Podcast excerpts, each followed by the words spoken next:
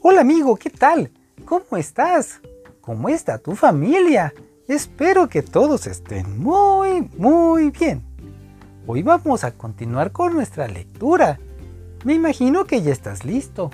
Hoy vamos a leer Juan capítulo 11. Comencemos. La muerte de Lázaro. Lázaro y sus hermanas, Marta y María, vivían en un pueblo de Betania. María fue la que derramó perfume en los pies de Jesús y luego lo secó con sus cabellos. Un día, Lázaro se enfermó y sus hermanas le mandaron este mensaje a Jesús: Señor, tu querido amigo Lázaro está enfermo. Cuando Jesús recibió el mensaje dijo: Esta enfermedad no terminará en muerte, servirá para mostrar el poder de Dios y el poder que tengo yo, el Hijo del Hombre. Jesús amaba a Marta y a María y Lázaro. Sin embargo, cuando recibió la noticia de que Lázaro estaba enfermo, decidió quedarse 2 días más en donde estaba. Al tercer día le dijo a sus discípulos: Regresemos a la región de Judea. Los discípulos le dijeron: Maestro, algunos de los judíos de esa región trataron de matarte hace poco. ¿Aún así quieres regresar ahí?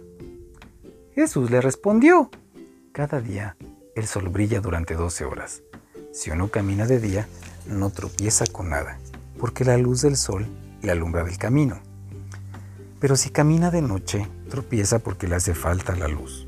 Nuestro amigo Lázaro está dormido y yo voy a despertarlo. Los discípulos le dijeron: Señor, si Lázaro está dormido, ¿por qué te preocupas? Lo que Jesús quería darles a entender era que Lázaro había muerto, pero los discípulos entendieron que estaba descansando. Por eso Jesús les explicó: Lázaro ha muerto, y me alegro de no haber estado allí, porque ahora ustedes tendrán oportunidad de confiar en mí. Vayamos a donde está él. Entonces Tomás, al que llamaban el gemelo, les dijo a los otros discípulos: Vayamos también nosotros para morir con Jesús. Jesús es la vida. Como el pueblo de Betania estaba a unos 3 kilómetros de la ciudad de Jerusalén, muchos de los judíos que vivían cerca de allí fueron a visitar a Marta y María para consolarlas por la muerte de su hermano. Cuando Jesús llegó a Betania, se enteró que habían sepultado a Lázaro 4 días antes. Al enterarse Marta de que Jesús había llegado, salió a recibirlo y María se quedó en la casa. Entonces Marta le dijo a Jesús: Señor, si hubieras estado aquí, mi hermano no habría muerto. Pero a pesar de todo lo que ha pasado, Dios hará lo que tú le pidas. De eso estoy segura. Jesús le contestó: Tu hermano volverá a vivir. Y Marta le dijo: Claro que sí, cuando llegue el fin, todos los muertos volverán a vivir.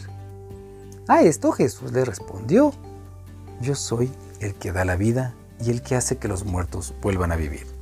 Quien pone su confianza en mí, aunque muera, vivirá. Los que todavía viven y confían en mí, nunca morirán para siempre. ¿Puedes creer esto? Marta le respondió: Sí, Señor, yo creo que tú eres el Mesías, el Hijo de Dios, que debía venir al mundo. Jesús llora por su amigo. Después de decir esto, Marta llamó a María y le dijo en secreto: El maestro ha llegado y te llama. María se levantó enseguida y fue a verlo. Jesús no había llegado todavía a la casa, sino que estaba en el lugar donde Marta lo había encontrado. Al ver que María se levantó y salió rápidamente, los judíos que estaban consolándola en su casa la siguieron. Ellos pensaban que María iba a llorar ante la tumba de su hermano. Cuando María llegó a donde estaba Jesús, se arrodilló delante de él y le dijo: Señor, si hubieras estado aquí, mi hermano no habría muerto.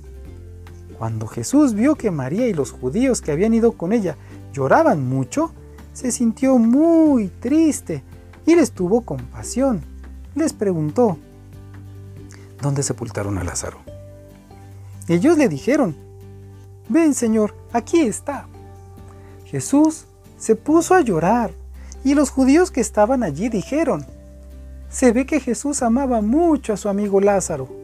Pero otros decían: Jesús hizo que el ciego pudiera ver. También pudo haber hecho algo para que Lázaro no muriera. Lázaro vuelve a vivir.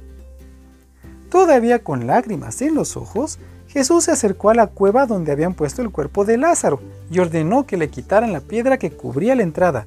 Pero Marta le dijo: «Señor, hace 4 días que murió Lázaro, seguramente ya huele mal».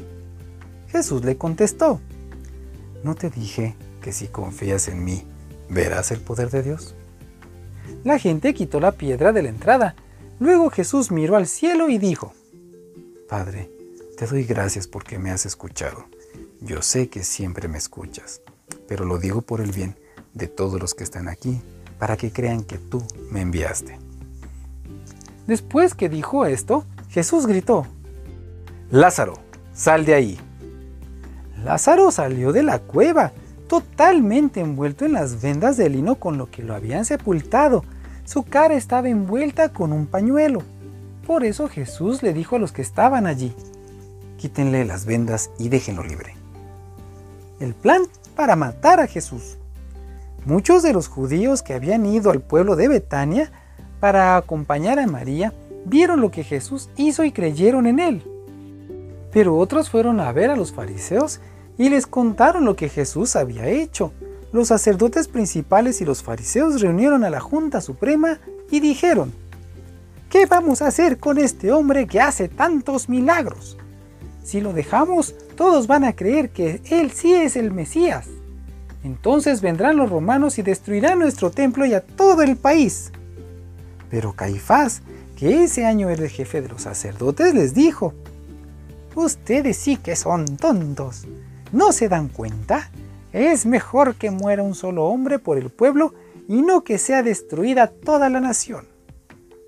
Caifás no dijo esto por su propia cuenta, sino que Dios se lo hizo saber porque era el jefe de los sacerdotes.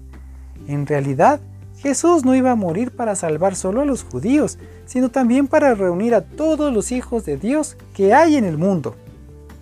A partir de ese momento, la Junta Suprema tomó la decisión de matar a Jesús. Sin embargo, Jesús no dejó que ninguno de los judíos de la región de Judea supiera dónde estaba él. Salió de esa región y se fue a un pueblo llamado Efraín, que estaba cerca del desierto. Allí se quedó con sus discípulos. Como ya faltaba poco tiempo para la fiesta de la Pascua, mucha gente iba desde sus pueblos a la ciudad de Jerusalén a prepararse para la fiesta. Buscaban a Jesús y cuando llegaron al templo se preguntaban unos a otros: «¿Qué creen ustedes? ¿Vendrá Jesús a celebrar la fiesta?». Los sacerdotes principales y los fariseos habían ordenado que si alguien veía a Jesús, fuera a avisarles, pues querían arrestarlo. Ya terminamos el capítulo 11, amigo. Mañana continuamos con el 12. ¡Nos vemos! ¡Bye!